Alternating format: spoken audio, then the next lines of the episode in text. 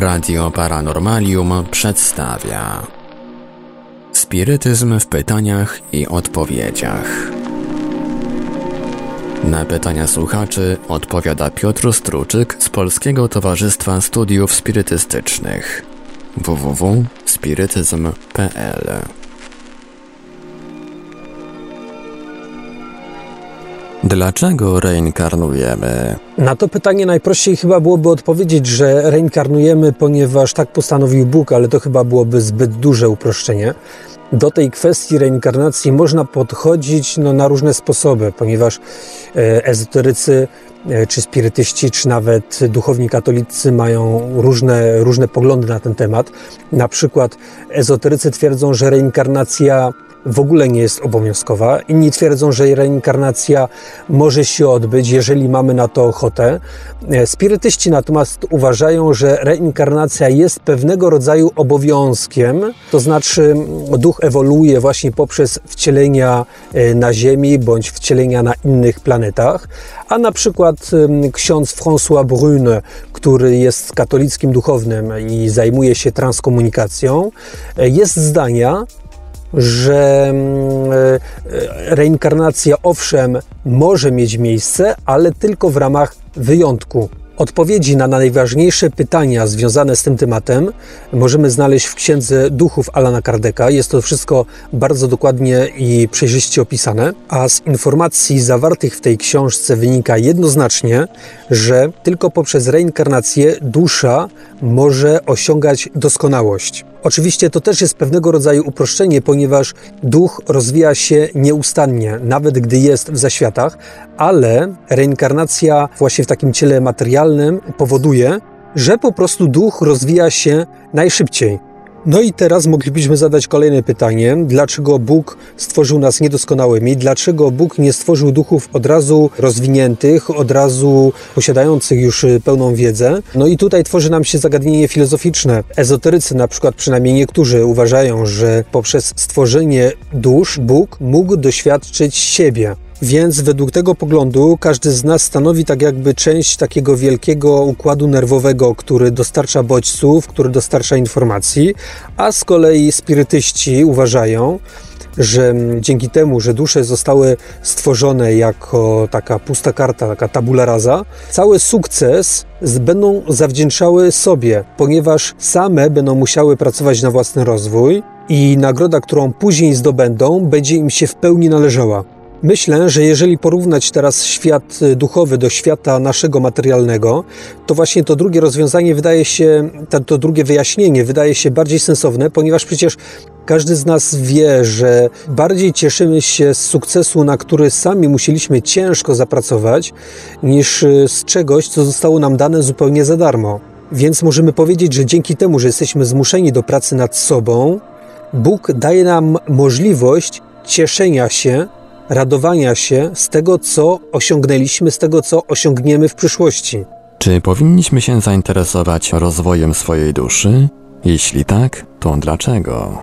Tak, oczywiście powinniśmy zajmować się rozwojem naszej duszy, ponieważ w gruncie rzeczy po to się urodziliśmy, aby nad tą duszą pracować, aby się rozwijać. A przecież dusza to nie jest jakiś element, który gdzieś tam sobie, nie wiem, wisi w powietrzu albo został nam przyczepiony za uchem albo w jakimś e, innym miejscu. Ta dusza to, jest, to jesteśmy my, to jest nasza świadomość, to jest to, jakimi jesteśmy ludźmi. To, czy jesteśmy dobrzy, czy jesteśmy źli, to są właśnie cechy naszej duszy. Dusza to jest y, nasza świadomość, to jest to, co myślimy, to, co czujemy.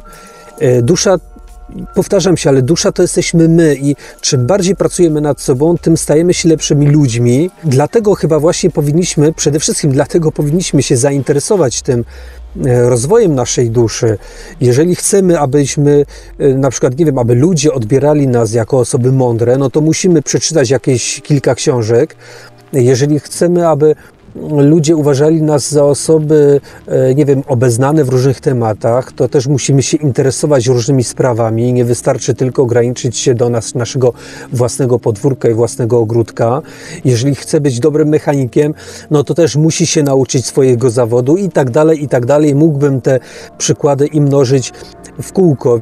Myślę, że jeżeli mówimy o, myślimy o rozwoju naszej duszy, nie należy też wybiegać za daleko. To jest tak samo jak student, który zaczyna studia, e, ma przed sobą 5 lat ciężkiej nauki, jeżeli taka osoba będzie się zastanawiała nad wszystkimi kolejnymi egzaminami, zaliczeniami, które będzie musiała gdzieś tam po drodze zdać, to po prostu już na, na, na samym wstępie zniechęci się. Więc trzeba odrzucić takie myślenie, trzeba zastanowić się nad kolejnym krokiem, który trzeba zrobić. Student nie myśli o całych studiach, całych pięciu latach.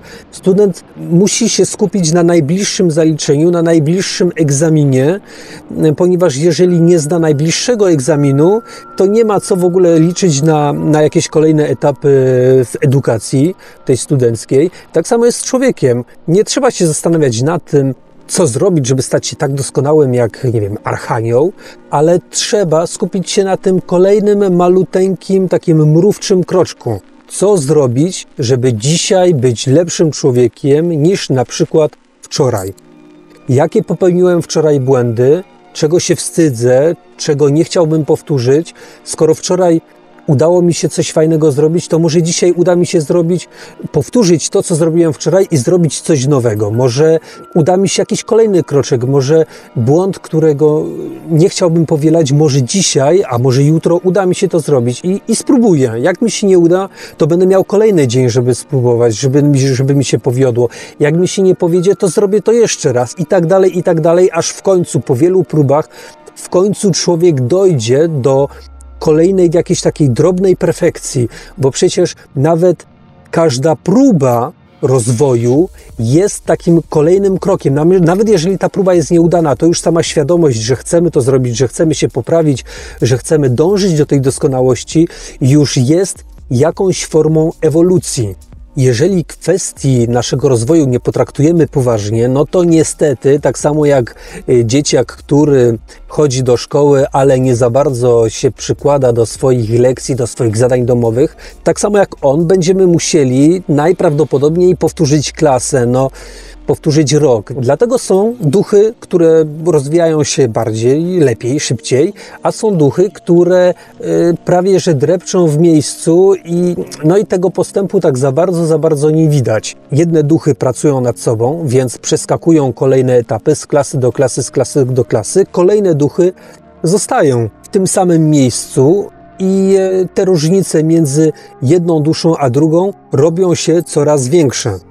W literaturze spirytystycznej moglibyśmy znaleźć przynajmniej kilka przykładów duchów, które podczas swojego życia materialnego zadawały się, nad, dajmy na to, z jakimiś rzeźmieszkami, a po kilkuset na przykład latach e, ewolucji jakiegoś rozwoju duchowego, te duchy nie rozpoznają się, ponieważ różnica między nimi, różnica w ewolucji jest tak duża, że one po prostu się nawet, można by powiedzieć, nie widzą. Ale przecież analogiczna sytuacja ma miejsce w życiu niejednego, niejednego z nas, w życiu tym materialnym, gdzie na przykład przyjaciele z, z lat młodzieńczych, którzy nie widzieli się przez e, tam, dajmy na to mm, kilkadziesiąt lat, spotykają się i różnica między nimi jest tak duża, że oni nie potrafią znaleźć wspólnego języka, jak to było dawniej. Tak samo sprawa wygląda u, u duchów. Czy spirytyzm udziela jakichś wskazówek, jak powinniśmy kierować rozwojem swojej duszy i co powinniśmy robić? Tak, oczywiście. W każdej książce spirytystycznej znajdujemy masę wskazówek na temat tego, w jaki sposób powinniśmy kierować naszym rozwojem e, duchowym i co powinniśmy robić, aby ten rozwój w ogóle był możliwy. Jeśli pominąć Księgę Duchów, to chyba najbardziej takim e, najlepszym przykładem takiego spirytystycznego poradnika będzie książka spisana pismem automatycznym przez Divaldo Franco, podyktowana przez ducha Joanny de Angelis pod tytułem Żyć szczęśliwie. Jest to książka, która składa się z długiej serii krótkich porad, które mają sprawić, aby nasze życie stało się przyjemne, bardziej znośne dla nas samych i dla innych, aby nasze życie było mniej obciążone balastem negatywnych emocji ponieważ to właśnie te negatywne emocje sprawiają, że jesteśmy nieszczęśliwi. Kilka fragmentów tej książki zamieściliśmy w formie audio na YouTube, więc zachęcam tutaj wszystkich słuchaczy Pararadia do poszperania i myślę, że ktokolwiek jest zainteresowany rozwojem duchowym, na pewno nie będzie zawiedziony. Wspomniałem przed momentem o pozbywaniu się balastu negatywnych emocji. To jest ważne, ponieważ to stanowi tak jakby podstawę rozwoju. Wszystko, co mógłbym w dalszej części audycji powiedzieć na temat e, rozwoju duchowego, pracy nad samym sobą, w gruncie rzeczy sprowadza się właśnie do tej absolutnej bazy. I nawet tak jak sobie teraz o tym myślę, wydaje się to tak banalnie proste, że aż śmieszne, ale właśnie tak sprawy się mają. Innymi słowy, czym bardziej pozytywnie będziemy spoglądali na świat, na to, co nas otacza, tym bardziej będziemy szczęśliwi, tym bardziej będziemy bliscy doskonałości. Ile rzeczy w naszym życiu komplikuje gniew, zazdrość, egoizm, ile błędnych decyzji podjęliśmy pod wpływem jakiegoś zdenerwowania, jakiegoś takiego chwilowego impulsu, którego później żałowaliśmy.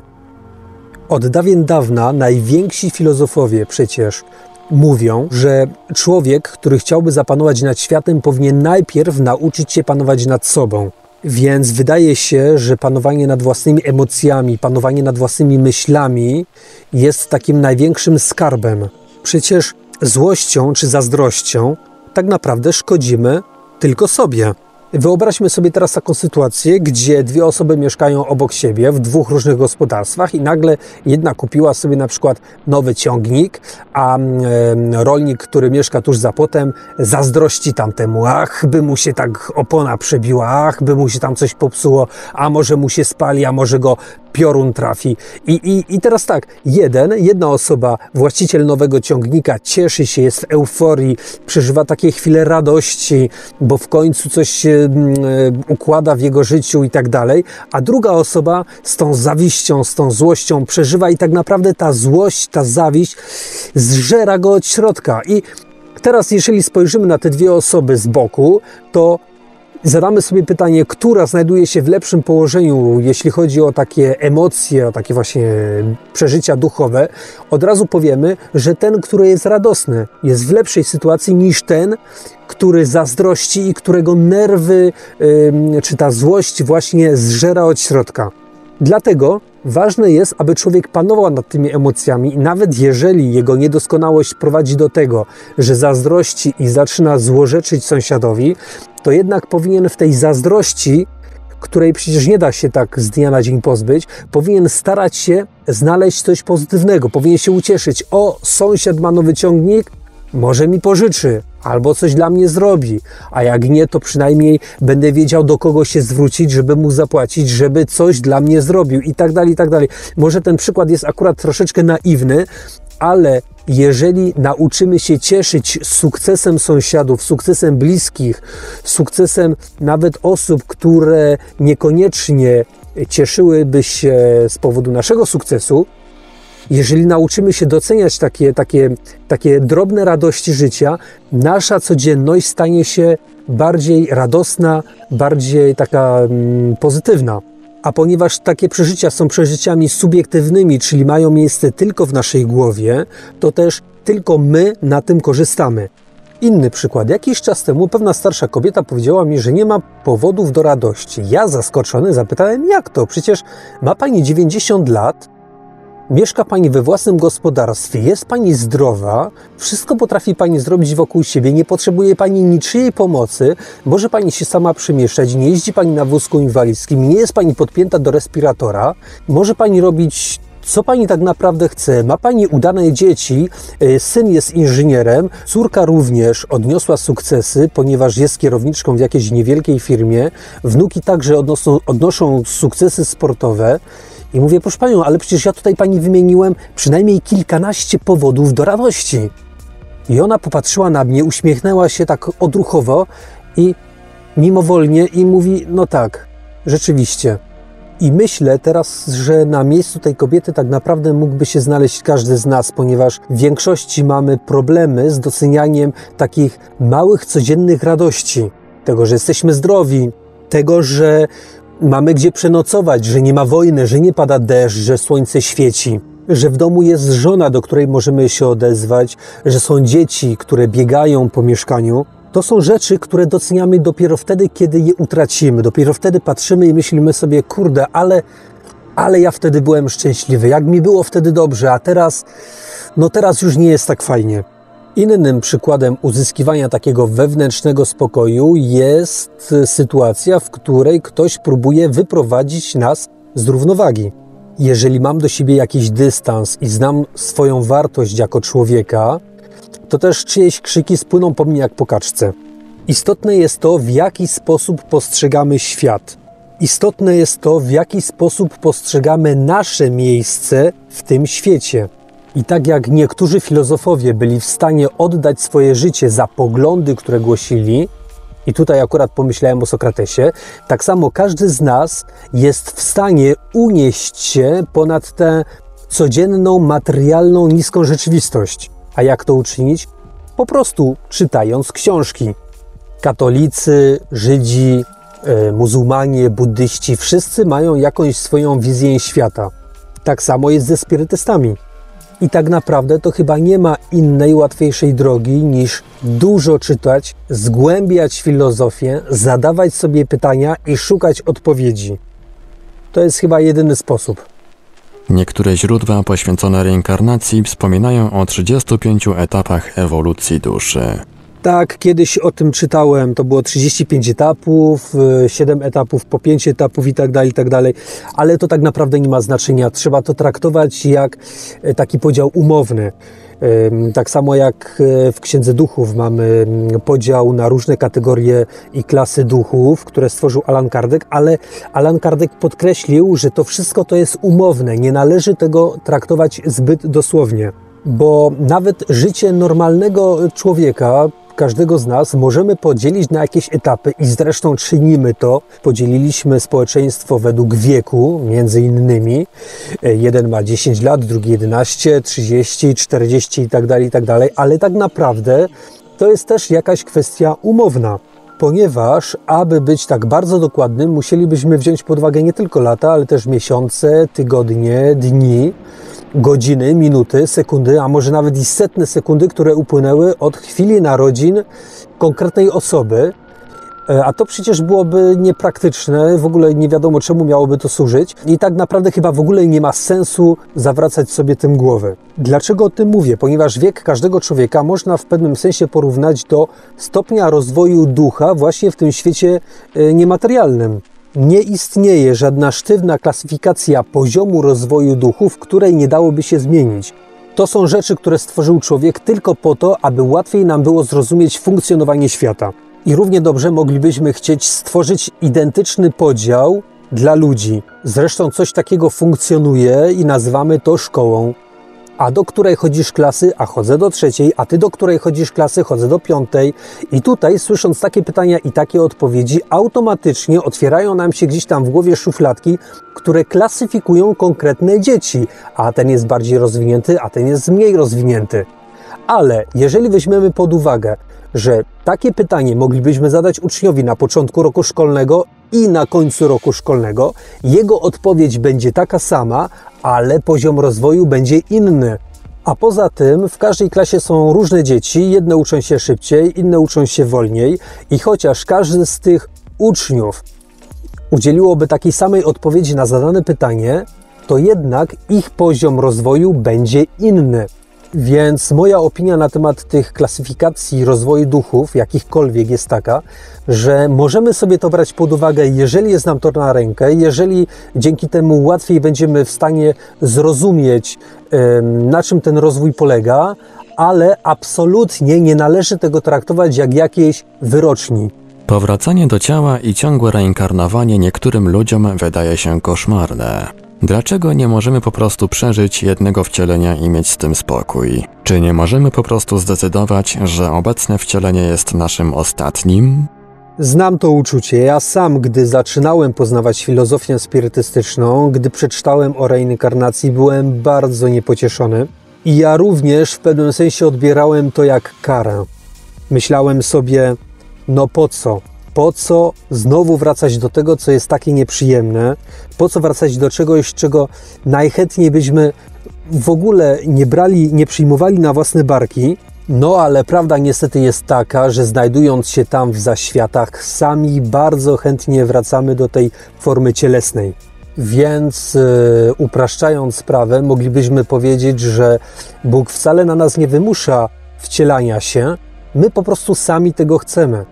Tutaj cierpimy, nie jest nam dobrze, ale tam w zaświatach, gdzieś w tym świecie niewidzialnym, tym świecie duchowym, jednak nabieramy dystansu do tej rzeczywistości materialnej i myślimy sobie, kurde, no jednak, jednak nie było tak ciężko, jednak, jednak poradziłem sobie, a może bym coś jeszcze raz spróbował.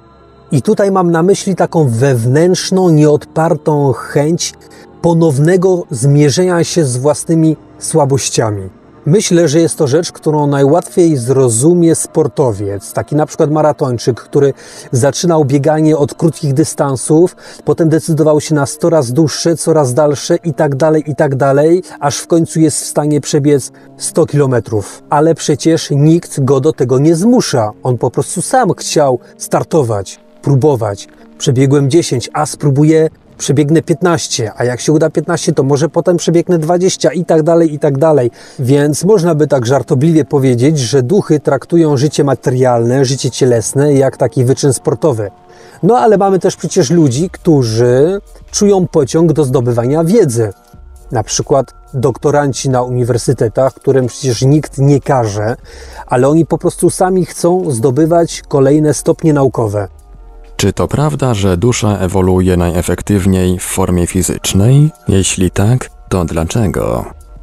Tak, to prawda, że w życiu materialnym taka dusza rozwija się najszybciej, ponieważ na takiej planecie jak Ziemia na przykład, dusza jest wręcz bombardowana masą rozmaitych bodźców, które sprawiają, że taka istota duchowa jest zmuszona do działania, do podejmowania decyzji, a w dodatku materia, w którą jest obleczona, czyli e, ciało, e, ogranicza jej możliwości. Więc tutaj e, przychodzi mi do głowy takie troszkę może zabawne porównanie. I mam przed oczami poligon wojskowy, po którym biegają żołnierze w zbyt ciasnych, niewygodnych mundurach. Z jednej strony mają jakieś zadanie do wykonania, z drugiej strony te niewygodne ubrania, niewygodny sprzęt, ciężki sprzęt krępuje ich ruchy, i zmusza ich do dodatkowego wysiłku. No i kolejne pytanie. Gdzie żołnierz tak naprawdę uczy się walczyć? Czy na poligonie wojskowym, czy w wygodnych koszarach? Dokładnie tak samo jest z duchami. Dopiero w akcji, dopiero w działaniu można tak naprawdę pracować nad własnym rozwojem. Co to znaczy, że każde wcielenie zostało wcześniej zaplanowane? Przez kogo? Planowanie inkarnacji to jest y, kolejna bardzo interesująca i w gruncie rzeczy dosyć skomplikowana rzecz, ale na pewno uda mi się to jakoś ładnie zobrazować. Żyjemy w społeczeństwie, żyjemy w rodzinie i każdy członek rodziny pełni jakąś funkcję i wpływa na innych. I tak jak w naszym normalnym życiu możemy na przykład, mężczyzna na przykład może umówić się z kobietą, ty będziesz teraz moją żoną, ja będę twoim mężem.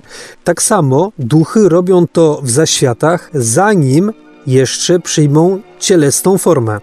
Takie istoty mogą na przykład umówić się, że żyjąc w jednym związku, będą starały się zwalczać swoje własne słabości lub będą się wspierać, na przykład w chorobie.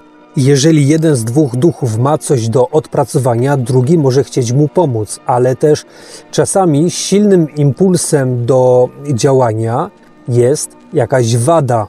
Na przykład jeden z duchów może powiedzieć do drugiego, i tutaj pójdę troszeczkę w żart: Słuchaj, w naszym związku będę cię tak irytował, że będziesz chciał zrobić mi krzywdę, ale ty będziesz musiał zrobić wszystko, co w twojej mocy, aby do tego nie doszło.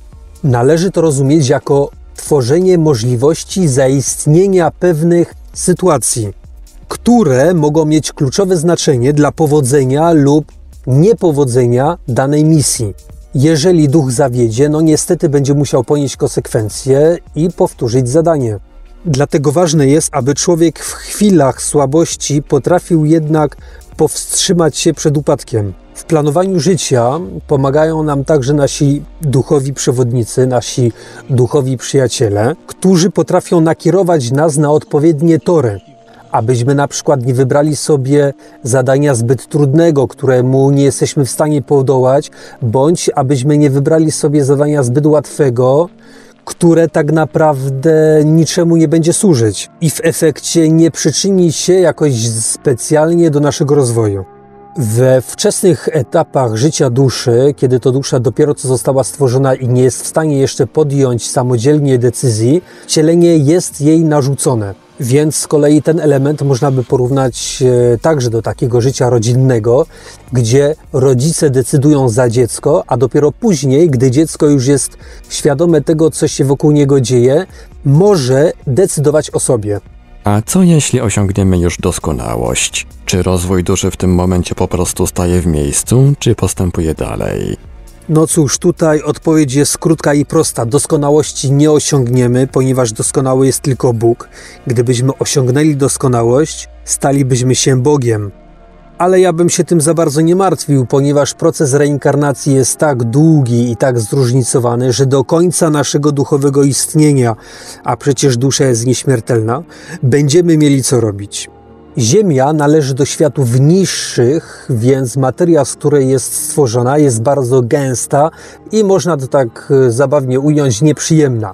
Natomiast jeśli chodzi o światy wyższe, w których te duchy są już bardzo, bardzo rozwinięte, można by nawet rzec, że są bliskie doskonałości, światy te są stworzone z materii tak subtelnej, iż różnica między stanem wcielonym a odinkarnowanym jest wręcz blada a ciało takiej istoty inkarnowanej w zasadzie niewiele różni się od ciała duchowego, ducha niewcielonego. Ale nawet duchy znajdujące się na tak wysokim poziomie będą kontynuowały swój rozwój. Chociaż z naszego ziemskiego punktu widzenia mogą wydawać nam się po prostu idealne. Ale tak naprawdę do ideału jest im jeszcze bardzo daleko. Jeżeli teraz pomyślimy sobie, że przecież Ziemia nie jest światem najniższym, że gdzieś tam znajdują się światy na niższym, na jeszcze niższym poziomie rozwoju, które przecież też są zamieszkiwane przez jakieś nisko rozwinięte duchy, to przecież Gdyby tamte duchy spojrzały na nas, mogłyby sobie powiedzieć: O, ale ci ludzie, to przecież oni są tak doskonali, to są dla nas to są bogowie, to są anioły, to są istoty wspaniałe, mądre, rozwinięte. Przecież czego one mogłyby się jeszcze nauczyć? Ale teraz my spoglądamy gdzieś tam w górę, widzimy te anioły, te piękne stworzenia i też mamy prawo mieć takie mylne odczucia. Ale nie wybiegajmy tak daleko, po prostu zastanówmy się, co zrobić, abyśmy jutro wieczorem byli ludźmi lepszymi niż byliśmy dzisiaj rano. Dziękuję. Była to audycja Spirytyzm w pytaniach i odpowiedziach. Na pytania słuchaczy odpowiadał Piotr Struczyk z Polskiego Towarzystwa Studiów Spirytystycznych www.spirytyzm.pl Zapraszamy do nadsyłania pytań do audycji. Nasze kontakty to gadu-gadu 36 08 80 02, skype radio.paranormalium.pl, numer telefonu 32 746 0008 oraz e-mail radio małpa paranormalium.pl.